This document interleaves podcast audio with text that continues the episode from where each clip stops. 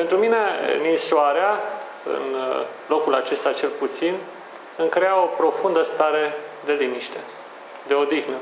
Când priveam uh, dealurile înveșmântate așa în zăpadă, mai ales către perioada sfârșitului de an, simțeam o foarte mare bucurie. Un an școlar l-am făcut în Petroșani și am revenit în acest loc deseori, inclusiv iarna. Și de aceea pot să spun că în Petroșan iarna are un specific aparte care pe mine, cel puțin, m-a bucurat mai mult decât în alte locuri ale țării. Așadar, sunteți binecuvântați cu un loc foarte frumos, cel puțin iarna. Dar zic și în restul timpurilor. Petroșanul pentru mine rămâne un loc uh, în care am venit uh, adeseori, în care am cunoscut oameni minunați. Din păcate, mulți dintre ei nu mai sunt printre noi.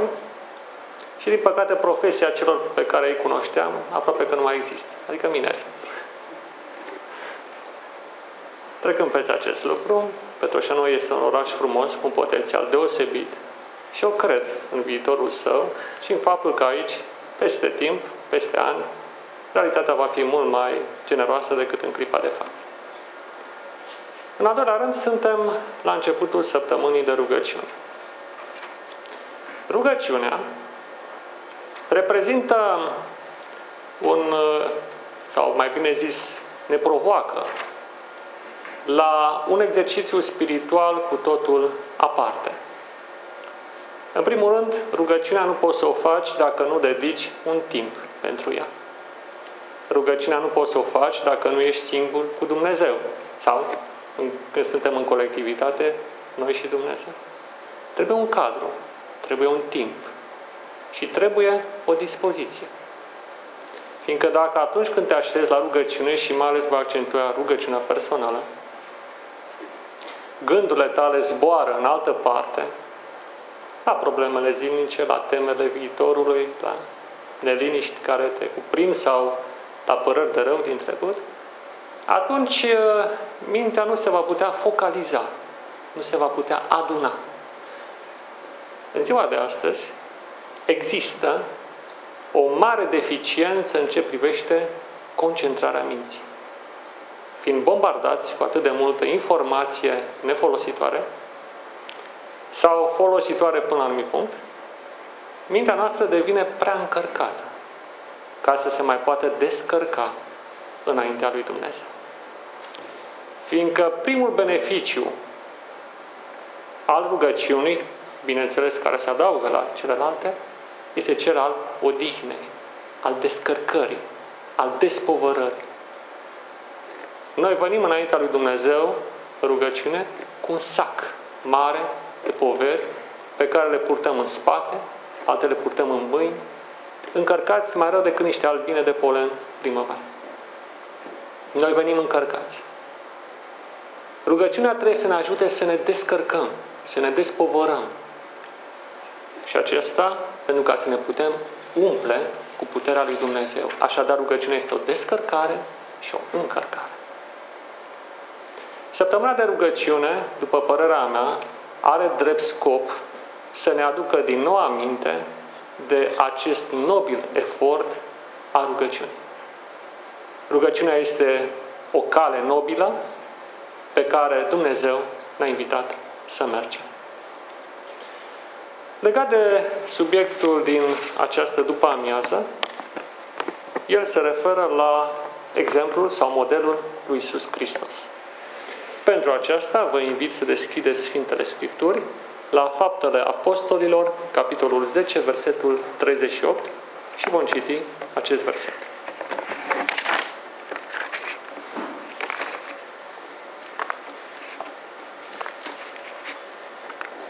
Este un verset foarte frumos, sintetic, vis-a-vis -vis de viața și misiunea Domnului nostru Isus Hristos.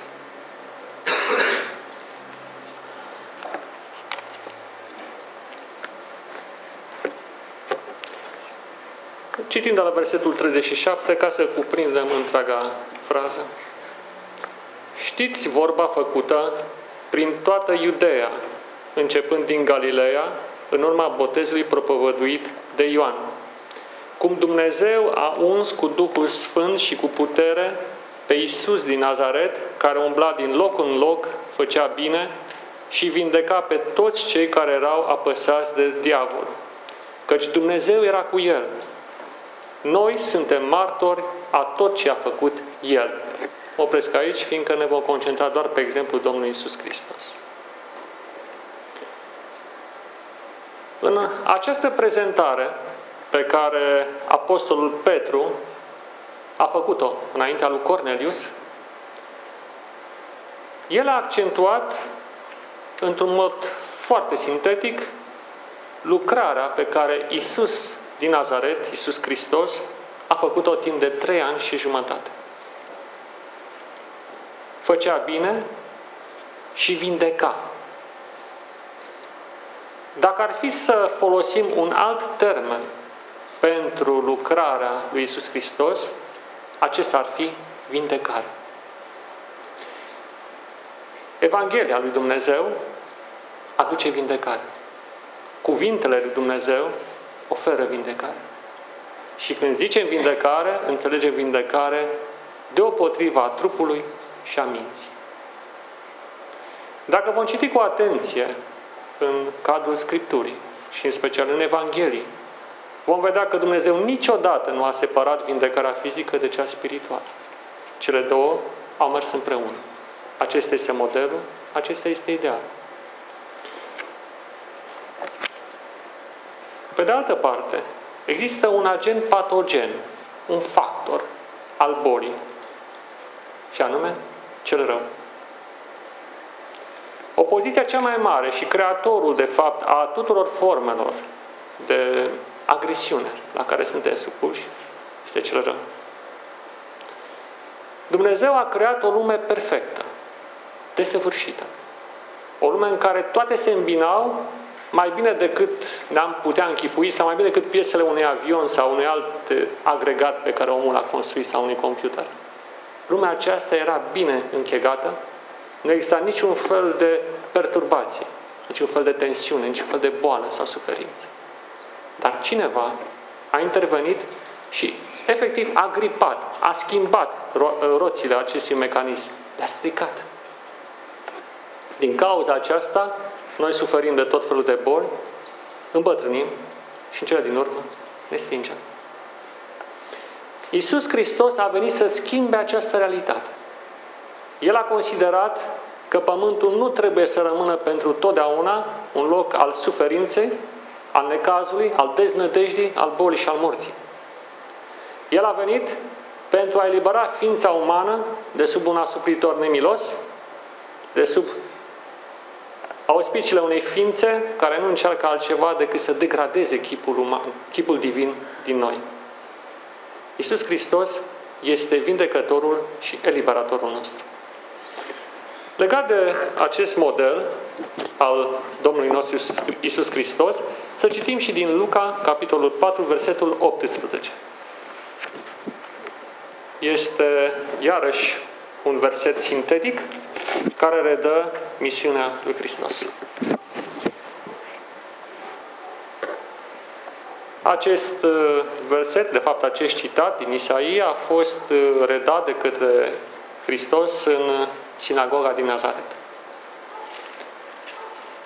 Duhul Domnului este peste mine, pentru că m-a uns să vestesc săracilor Evanghelia. M-a trimis să vindec pe cei cu inima zdrobită, să predic robilor de război eliberarea și orbilor dobândirea vederii, să dau drumul celor apăsați și să vestesc anul de îndurare al Domnului. Vedeți ce model frumos, câte direcții de acțiune.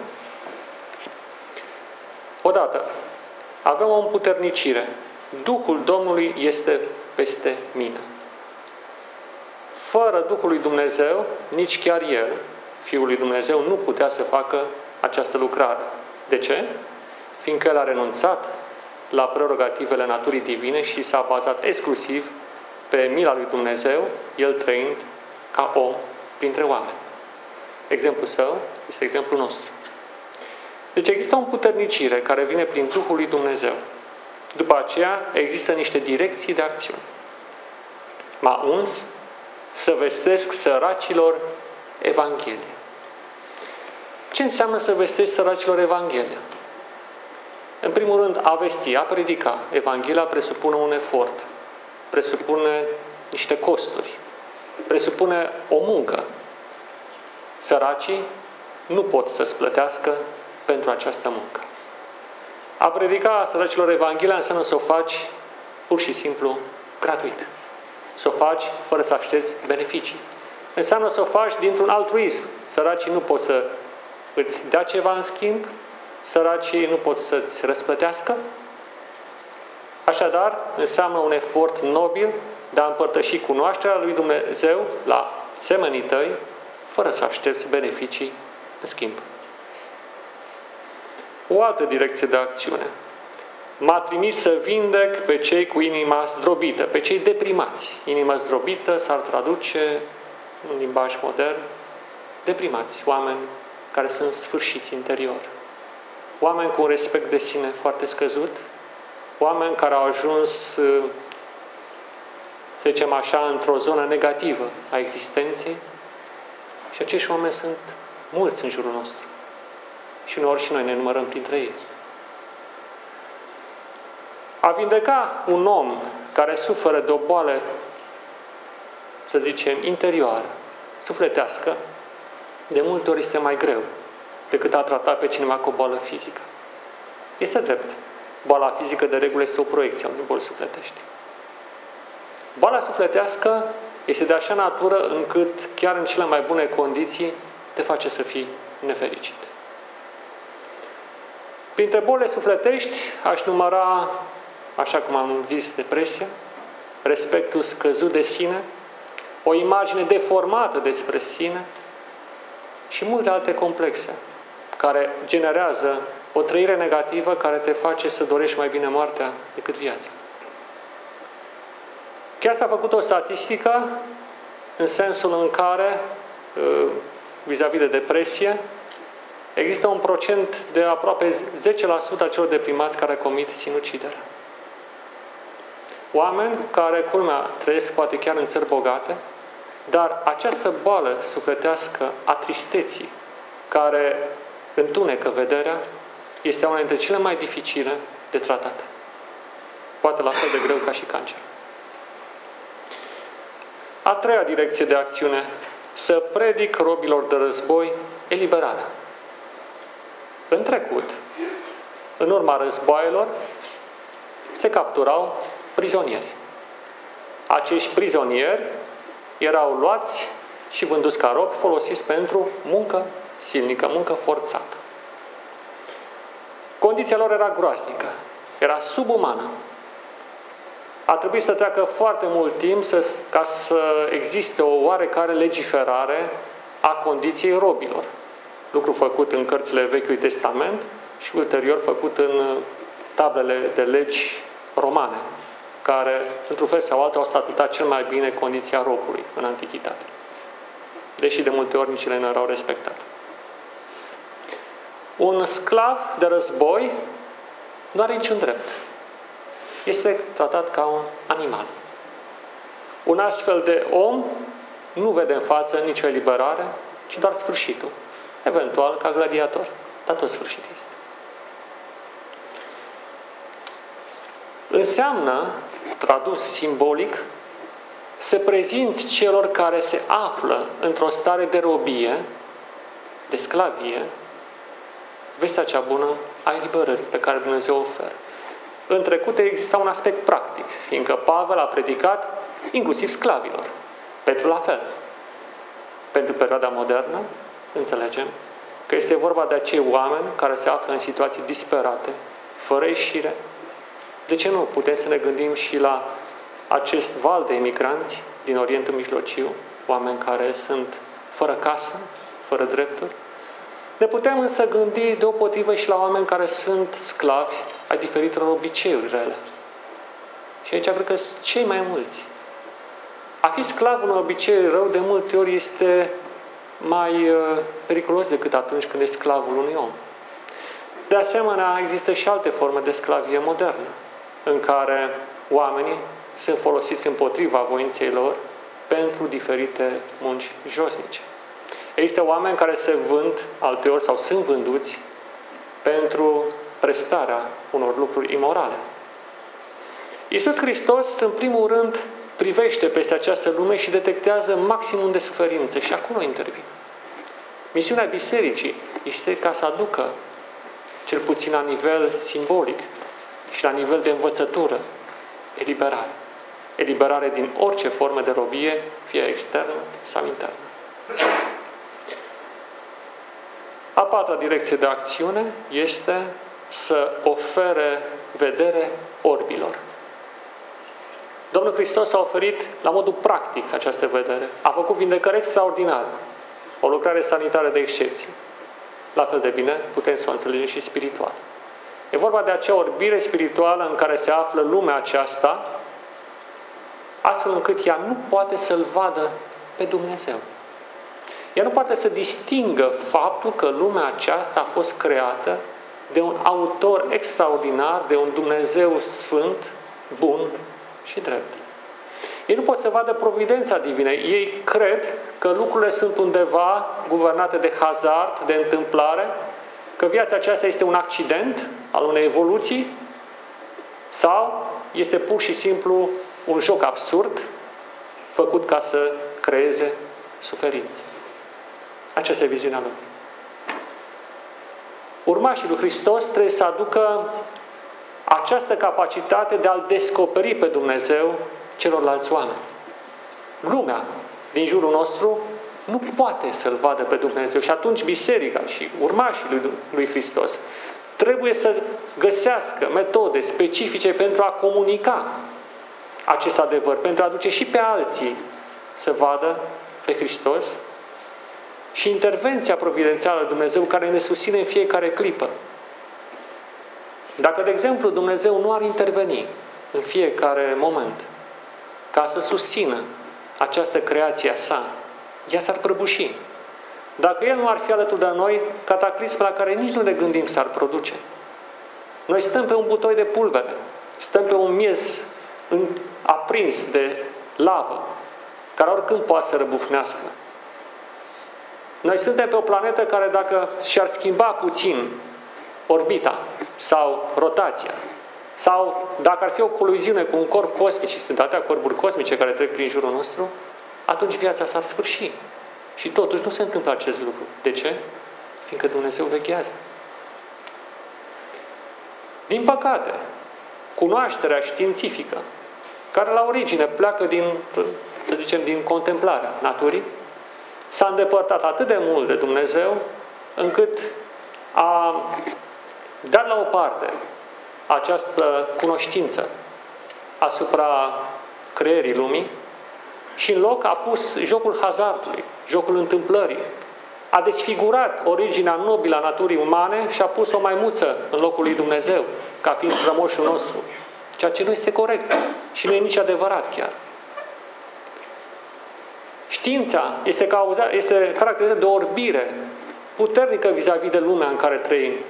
Ea nu discerne puterea lui Dumnezeu în realitatea înconjurătoare și de aceea ceea ce ea ne furnizează este limitat, destructiv și nociv de la un anumit punct încolo. Distrugând planeta, distrugând mediul în care ne aflăm, slăbindu-ne ca persoane și în final transformând această lume într-o ladă de gunoi. Știința fără Dumnezeu este un blestem. Și a cincea direcție de acțiune enunțată, să dau drumul celor apăsați. Această apăsare se referă în principal la asuprire. La cei care sunt asupriți de semenii lor sau se află într-o relație de abuz din partea celorlalți. Abuzurile sunt de tot felul. Poate să fie abuzuri în familie, în mediul social, locul de muncă, de bine. Sub o formă sau alta, Hristos s-a angajat în lucrarea de eliberare a omului de sub orice fel de jug, atât exterior, cât mai ales interior. Și insist asupra acestui lucru. Într-o altă împrejurare, Hristos spunea evreilor că ei sunt, se află în robia celui rău, fiind sclavi ai păcatului.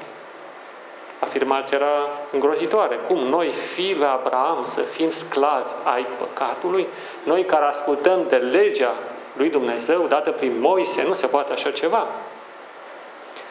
Și totuși Hristos a demonstrat acest lucru, odată arătând faptele lor făcute în ascuns și în al doilea rând a demonstrat prin jertfa sa de pe cruce rezultat a, jertfă care a rezultat în urma unirii pline de ura unui întreg popor împotriva unui singur om. O ură așa de mare dovedește un păcat îngrozitor. Dacă până atunci nu au fost conștienți prin lucruri, să zicem, mai mici, acesta a fost dovada supremă că ei se aflau sub un păcat îngrozitor ca să omoare un om nevinovat, un eliberator, un tămăduitor, un vindecător. În felul acesta înseamnă să fii un om. Sau înseamnă că oamenii aceștia erau lipsiți complet de caracter și se aflau sub dominația păcatului. În esența lui, păcatul desfigurează.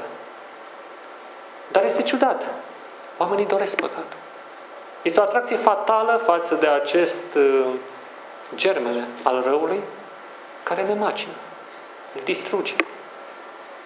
Așa cum oamenii alargă după băuturi alcoolice, după tot felul de mâncăruri care sunt complet dăunătoare sau după practici mizerabile. Tot astfel există o atracție teribilă după păcat. Fiindcă un principiu străin a fost pus în noi atunci când primii oameni au căzut. Un principiu străin care lucrează peste timp, generând tot acest lanț de suferință. Și în ultimul rând, ca să revin la rugăciune, păcatul este cel care se simte amenințat când oamenii încep să se roage. Fiindcă rugăciunea deschide canalul de comunicare cu Dumnezeu. Iar când acest canal de comunicare se deschide, Dumnezeu a promis că va veni în ființa noastră, ne va sfinți și ne va transforma. Ne va da o naștere din nou, o renaștere. În momentul în care Dumnezeu începe să lucreze în suflet, păcatul este înlăturat. El mai continuă să fie prezent, dar nu ne va mai conduce. Această detronare a păcatului în inima omului este o minune a minunilor. Este o minune la care suntem chemați să fim părtași și o minune pe care cumva trebuie să fim capabili să o împărtășim ca o chemare semenilor noștri.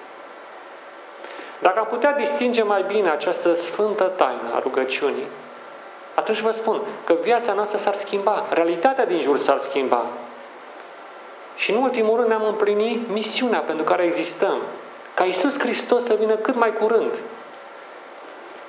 Constat, cel puțin, în rândul bisericii noastre, o teamă vis-a-vis de a doua venire a lui Hristos. Ne este frică de un timp de strâmtorare. Ne este frică de o anumită suferință care ne așteaptă în viitor. Ne este frică de un timp de interdicție. Dar gândiți-vă, dacă viața noastră se va sfârși în rușine sau într-un mod în care se va stinge, într-un anonimat care Dumnezeu nu ar fi vrut să existe în această lume, dacă misiunea noastră nu o vom, nu o vom realiza, atunci vă spun că vom trăi cea mai mare suferință și cea mai mare rușine, chiar dacă vom fi mântuiți.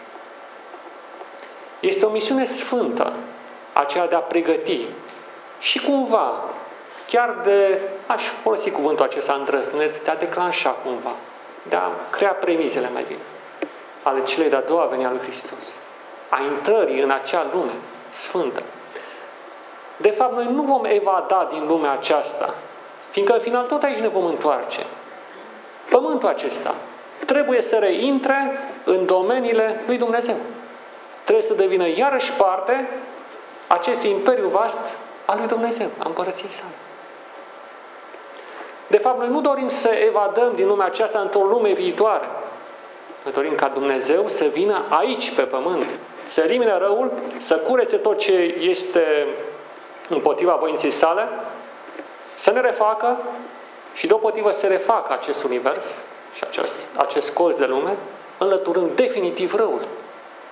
Noi dorim ca El să vină, nu ca să evadăm. Și aici voi ajunge la un alt punct. religia ca evadare. Am citit în urmă cu ceva timp uh, mai multe cărți care privesc așa numitul mecanism al evadării, al, să zicem așa, a încercării de a scăpa dintr-o situație care nu-ți place sau dintr-o tensiune interioară neplăcută. Niciunul din noi nu dorește suferința. Toți dorim să ne simțim bine. Toți dorim să fim fericiți. Este normal, este firesc, așa trebuie să fie. Problema este metoda. De-a lungul vieții, și în special în primii ani, există o influență puternică a mediului înconjurător, care își pune amprenta asupra copilului. Dacă acest mediu este bun și încurajator, atunci copilul are șanse foarte mari să se dezvolte într-o manieră pozitivă, încrezătoare, plină de speranță, așa cum trebuie să fie un om. Dacă însă mediul, și cel mai des așa se întâmplă, este deficitar, imperfect sau uneori chiar ostil, atunci copilul va fi supus unui bombardament de influențe verbale, fizice și directe, prin care îi se vor impregna idei care nu au legătură neapărată cu el. De câte ori, nu ni s-a spus, poate, în copilărie, nu ești în stare de nimic, ești un prost, sau alte cuvinte grele. Dacă n-ați avut o astfel de experiență, ferice de voi. Dar de regulă nu este așa.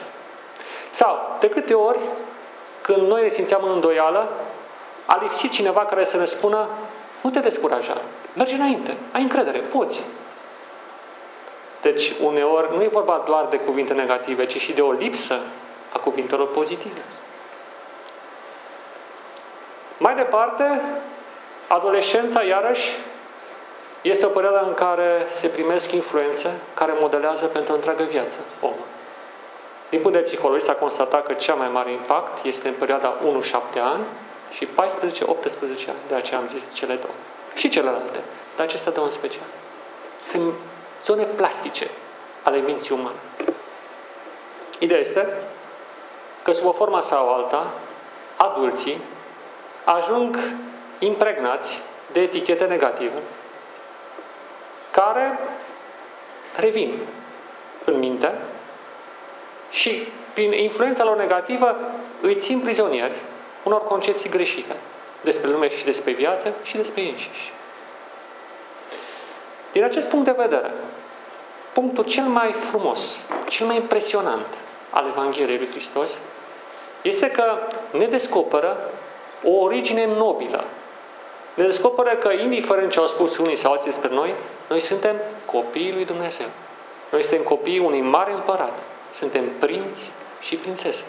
Suntem niște ființe luminoase în interiorul nostru, chiar dacă în exterior nu se vede, dar se va vedea într-o zi. Suntem niște ființe chemate să devenim nemuritoare și niște ființe chemate de-a lungul acestei vieți să experimentăm ce înseamnă o comuniune profundă cu Dumnezeu și o învingere, pas cu pas, a tuturor tendințelor negative pe care le întâlnim pe cale. Destinul rasei umane este unul victorios. Și atunci când Adam a căzut, Fiul Dumnezeu a spus, nu nimic, eu voi fi nou Adam. Rasa umană nu va cădea.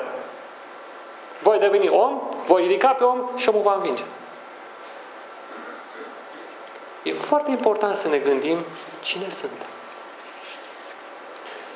Fiindcă dacă uităm cine suntem, atunci ne vom pierde. Și de regulă, oamenii din jurul nostru sunt inconștienți asupra originilor și a scopului pentru care se află în lume. De ce am spus acest lucru? Fiindcă se leagă de un alt verset, Isaia 61, 1 la 4, care duce puțin mai departe textul pe care l-a citat Domnul Hristos.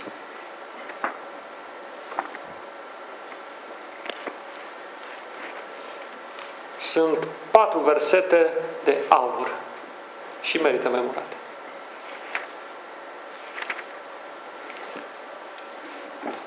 Duhul Domnului Dumnezeu este peste mine, căci Domnul m-a uns să aduc vești bune sau Evanghelia, e același lucru, celor nenorociți.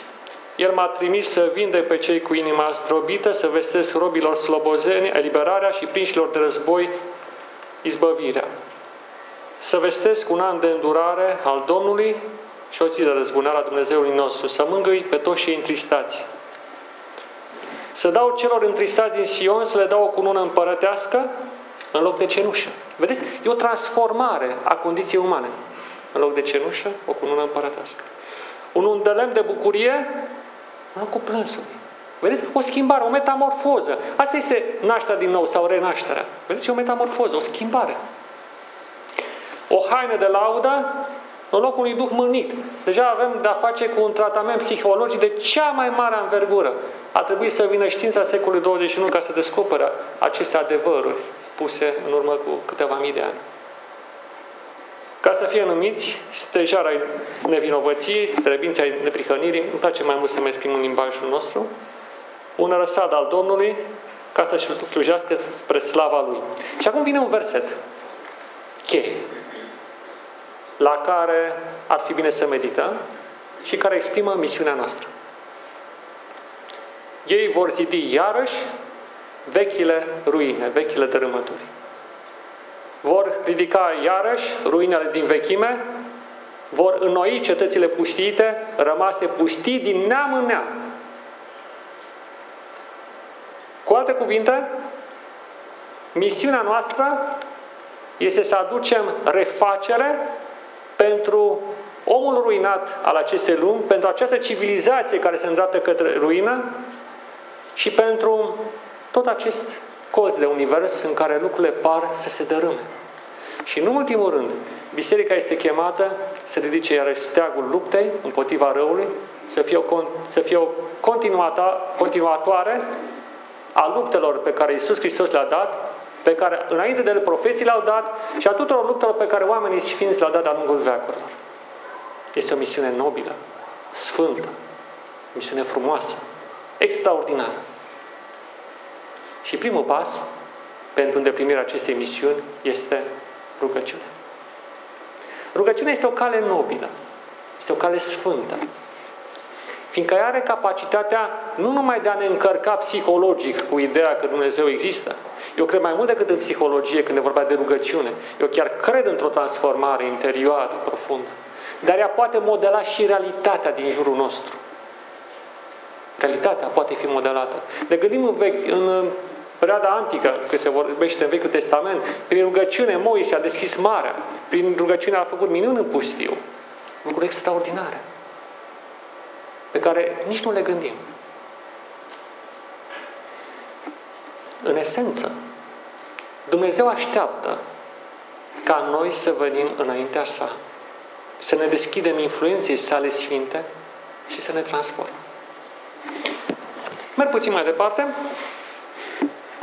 pentru a discuta despre un alt concept. Dar pentru început vom deschide la Matei, capitolul 11, de la versetele 27 la 30.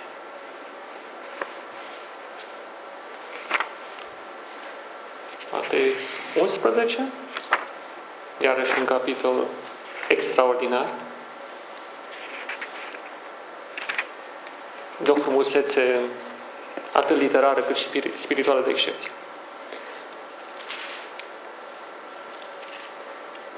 Începe cu asigurare. Iisus Hristos a spus, toate lucrurile mi-au fost date în mâini de Tatăl meu. Să recitim toate lucrurile. Tot. Tot ce există. Mi-a fost dată, mi-a fost dată în mâini de către Tatăl meu. Indiferent de situația în care ne găsim, să ne aducem aminte, toate au fost date în mâna lui Hristos. Totul se află sub controlul voinței sale, sub controlul minții sale, a intenției sale. Cu alte cuvinte, indiferent ce se întâmplă, totul este sub controlul său.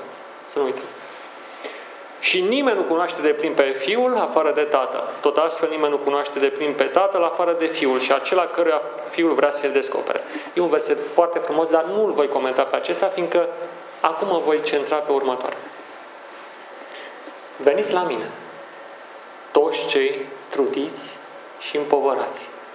Voi sclavilor, robilor din lumea aceasta, voi cei dezamăgiți, cei care sunteți sub apăsări interioare sau exterioare, veniți la mine. Și eu vă voi da odihnă. Cuvântul odihnă nu înseamnă somn neapărat, cât înseamnă eliberare. Odihnă pentru sclav, anul de odihnă, anul jubileu, era un an al eliberării. Când citim odihnă, să citim eliberare în cazul de față. Mai sunt și alte aspecte. Dar un aspect important este eliberarea. Cea mai frumoasă conexiune a odihnei cu eliberarea a fost făcută într-o anumită împrejurare. Nu mai deschid Biblia la acel uh, paragraf, dar redau ideea. Iisus Hristos a intrat într-o sinagogă, cred că în Capernaum. Și acolo era un om care, sau o femeie, mi se pare, uh, robită de un duh de foarte mult timp. Bine, scena se repetă și în alte, în alte împrejurări. Era o femeie, altor era un om, depinde, nu contează. Și era în sabat. Un om care suferea de o afecțiune cronică. Și normal, evrei au zis, uh, dacă face o minune în ziua de astăzi, e clar că nu ține sabat. Da, dacă urgență e în regulă, dar e o boală cronică. Însă ne-au înțeles că Iisus Hristos dădea un anumit mesaj cu fiecare lucru pe care le făcea. Iar în acest caz, Iisus Hristos a întrebat, oare nu se cade ca această fică a lui Abraham să fie liberată? Nu? În ziua de odihnă, cam, fiindcă odihnă înseamnă liberare. Nu poți să te odihnești dacă te afli sub un juc, dacă ceva te apasă, dacă ceva te face să te simți rău, dacă ai o durere de măsele. Cum te simți? Dacă te doare o parte a corpului, mai te poți odihni, mai te poți relaxa, mai te poți bucura? Nu, tot gândul e acolo. Cum poate omul să se bucure de prezența lui Dumnezeu dacă el în continuare este apăsat de ceva? Și în acea ocazie l-a dat un exemplu. Odihna înseamnă liberare.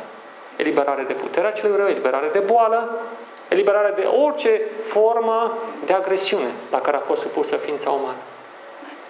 Veniți la mine și vă voi da eliberare. Și după aia înțelegem și odihnă. Luați jugul meu, adică misiunea mea, asupra voastră și învățați de la mine. Adică copiați exemplul meu. Mergeți exact așa cum am făcut eu. Căci eu sunt și sunt două calități extraordinare în personalitatea lui Isus Hristos. Blând și smerit. Cu inima și veți găsi o dignă pentru sufletele voastre. Dacă priată e o dignă care poate să se referă la aspectul true de suferințe, acum vorbește despre o dignă vis-a-vis de un alt agent care lucrează de data aceasta în interiorul nostru. Care ar fi opusul blândeții. Asprime, și aș mai da un cuvânt, violența. Principiul violenței. Principiul în locul smereniei, adică umilinței, este trufia, înălțarea de sine. Eu sunt buricul lumii, sunt cel mai tare. Acestea două răpesc odihna sufletului. O lungă. Ba mai mult, tălmăcind o odihnă cu eliberare sau robie, înțelegem că blândețea și smerenia, umilința, îți aduc eliberare pentru suflet, iar violența și înălțarea de sine aduc robie pentru suflet. Robie. Un om obsedat de sine este rob al unei gândiri străine care îl ține într-o stare de nefericire. Este robul puterii, robul banului, e robul la ceva care îl domină. Sau este robul pur și simplu la imagine de sine. Este exact ca în mitologia greacă acel personaj care s-a îndrăgostit de sine. Lucifer a căzut din păcate într-o astfel de situație. Ești rob. Și dacă ești rob, nu ești stăpân. Un om violent este de asemenea rob. La ce? Rob al impulsurilor. Rob al acelor nenorocite sau ticăloase influențe al celui rău. Un om care, în mod necugetat, distruge ceea ce a construit, poate distruge într-o secundă ce a construit în decurs de un an. Un om violent e o pacoste. În primul pentru el și pe, nu, primul pentru ceilalți și după aceea și pentru el, sau invers. Violența nu are ce căuta în viața noastră. Înalțarea de sine nici ea nu are. Iisus Hristos avea toată puterea în cer și pe pământ, cum a afirmat în versetul anterior. Și totuși El era blând și smerit. Cum se poate împăca să fie atât de puternic și atât de umil? Să deții atâta autoritate și să fie atât de blând. Cum se poate așa ceva? Tot în Vechiul Testament se spune că omul care stăpân pe sine este mai puternic decât unul care stăpânește cetății. Sunt oameni care au cucerit întreaga lume și nu au fost stăpâni pe înșiși. Că jugul meu, misiunea mea, jug aici are sensul de misiune în primul rând, mai sunt și alte sensuri, dar acesta îl văd acum. Și sarcina pe care o cer eu este ușoară. Pe cum adică este ușoară? Păi este ușoară. Fiindcă eu voi merge până cu voi. E jugul meu. Nu e misiunea voastră, e misiunea mea. Spune Domnul Hristos. Și această misiune eu vă încredințez și fiți sigur, dacă v-am dat-o, vă dau și resursele. El nu ne trimite la luptă neechipați. Însă dacă nu vom folosi resursele care ne-au fost date, cum vom putea face misiunea? Apostolul Pavel vorbea despre o panoplie, despre o, niște arme pe care trebuie să le poarte creștinul, relefând simbolic acele instituții pe care Dumnezeu le-a lăsat la îndemâna noastră. Enumera scutul credinței, nu? sabia adevărului, coiful speranței, nădejde Evangheliei, nu? Vorbea despre rugăciune. Avem niște mijloace pe care trebuie să le folosim dacă dorim să împlinim misiunea. Pe de altă parte, aceste armături nu vor putea fi purtate dacă nu avem suficientă putere. Altfel vom fi în, ca, în situația lui David, care când i s-a dat uh, armele, armătura lui Saul, uh, practic a zis, nu pot să mă mișc cu ea, nu pot, e prea greu pentru mine. Dar această putere interioară, tot Dumnezeu ne oferă prin Duhul Sfânt. Și acum vom citi câteva versete fără să dau prea multe explicații. Ele vorbesc așa de bine de la sine, încât doar voi puncta câteva idei, îndreptându-mă către final. Ioan, capitolul 13, versetele 34 și 35. Această ultimă discuție dintre Isus Hristos și apostol este tulburătoare. Are o încărcătură emoțională formidabilă. De fiecare dată când o citesc, aproape că îmi dau lacrimi. Să citim. Vă dau o poruncă nouă. Să vă iubiți unii pe alții cum v-am iubit eu. Așa să vă iubiți. Și voi unii pe alții. Fiindcă prin aceasta vor cunoaște toți că sunteți ucenicii mei, anume dacă veți avea dragoste unii pentru alții. Se pune o întrebare. De ce a depus atât de mult efort Dumnezeu ca să ne salveze? De ce s-a supus unor suferințe, unor traumatisme atât de extreme, atât din punct de vedere fizic și mental? De ce? Nu era mai simplu să încheie subiectul? Să bage omul împreună cu cel rău, să arunce focul și să se încheie? Dar era simplu. Și era drept. Era chiar corect. Totuși Dumnezeu nu a ales această cale. Fiindcă Dumnezeu nu-i place să piardă. Este cel mai perseverent jucător. El nu vrea nimic să se piardă. De asemenea, lui Dumnezeu îi plac ruinele. Nu vrea să refacă. Nu se dă bătut. El în ruină vede cetatea reconstruită. El în dărâmături vede noul oraș. El în circunstanțe dezolante vede renăscând un univers. Așa că Dumnezeu. Fiindcă El este un artist.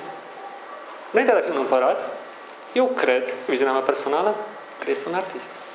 Și un artist niciodată nu se dă bătut. Un artist totdeauna va găsi o cale pentru a face opera sa de o frumusețe extraordinară. De ce a făcut Iisus Hristos acest lucru? Răspunsul este unul singur și absurd. Ne-a iubit. Pur și simplu ne-a iubit. Pe păi cum să iubești pe cineva care te urăște, care te scuipă în față, care te-a trădat? Cum să iubești?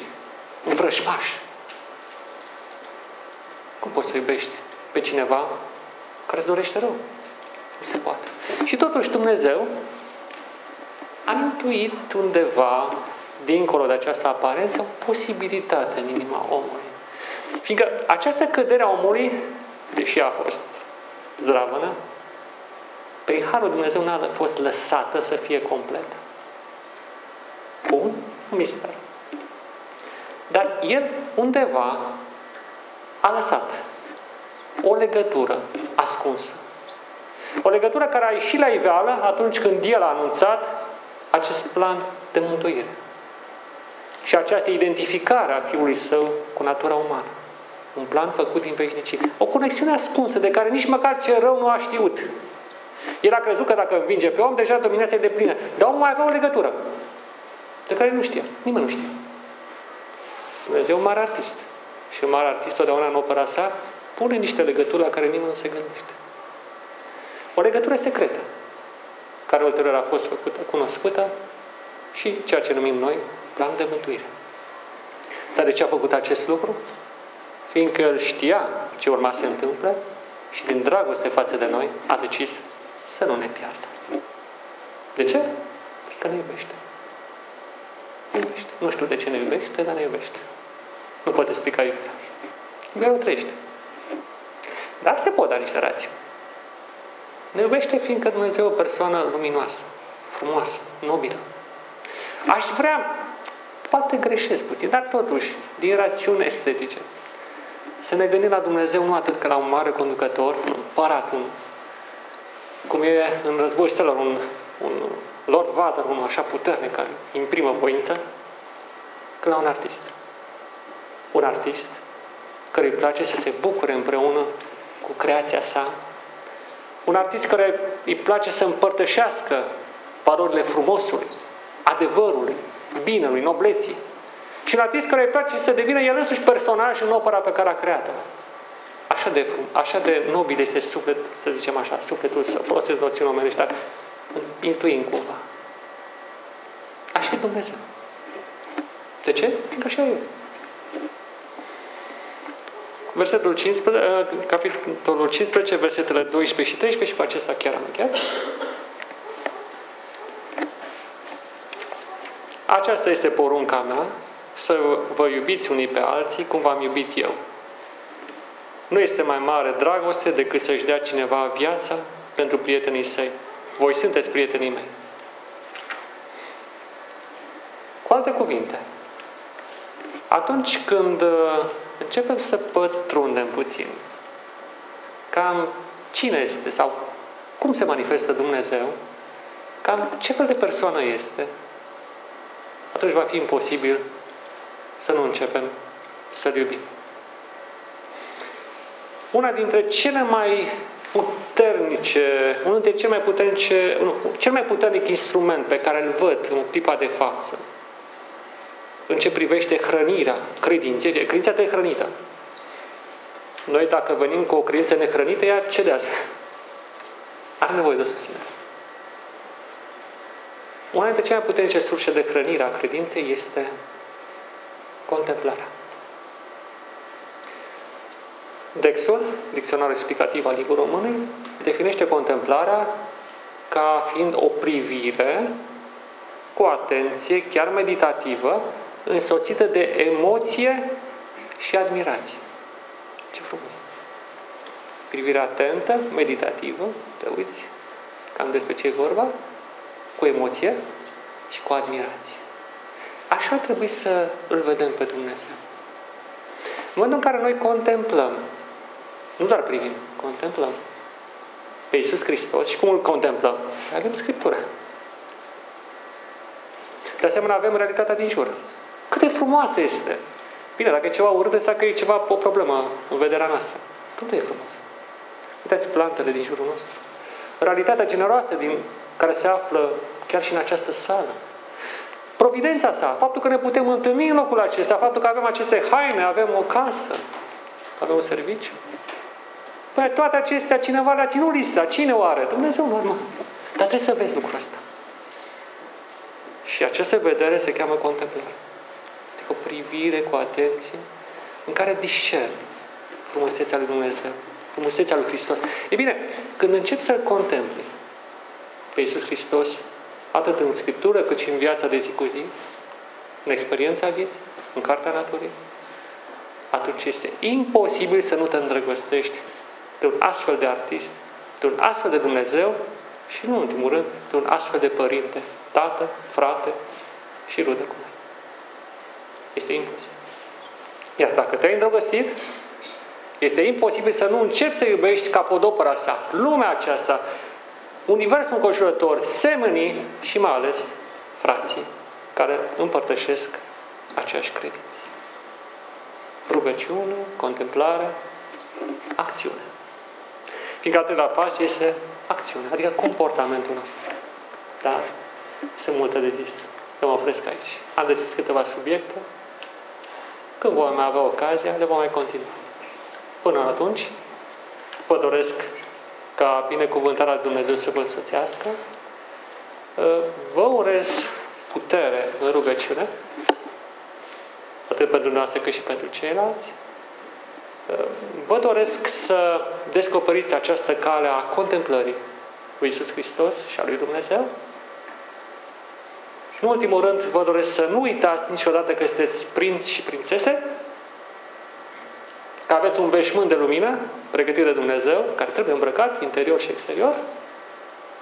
Și în ultimul rând, vă doresc să experimentați clipă de clipă biruința lui Iisus Hristos asupra oricărei împotriviri și oricărei obstacol, aducând vindecare, aducând uh, lumină și speranță în mijlocul unei lumi care se pregătește de final. Acestea fiind zise, nu rămâne decât să vă spun ca pacea lui Dumnezeu să rămână cu dumneavoastră și învățătura supremă a sabatului, adică odihnă, eliberare de cel rău, să vă însoțească clipă de clipă. Amin.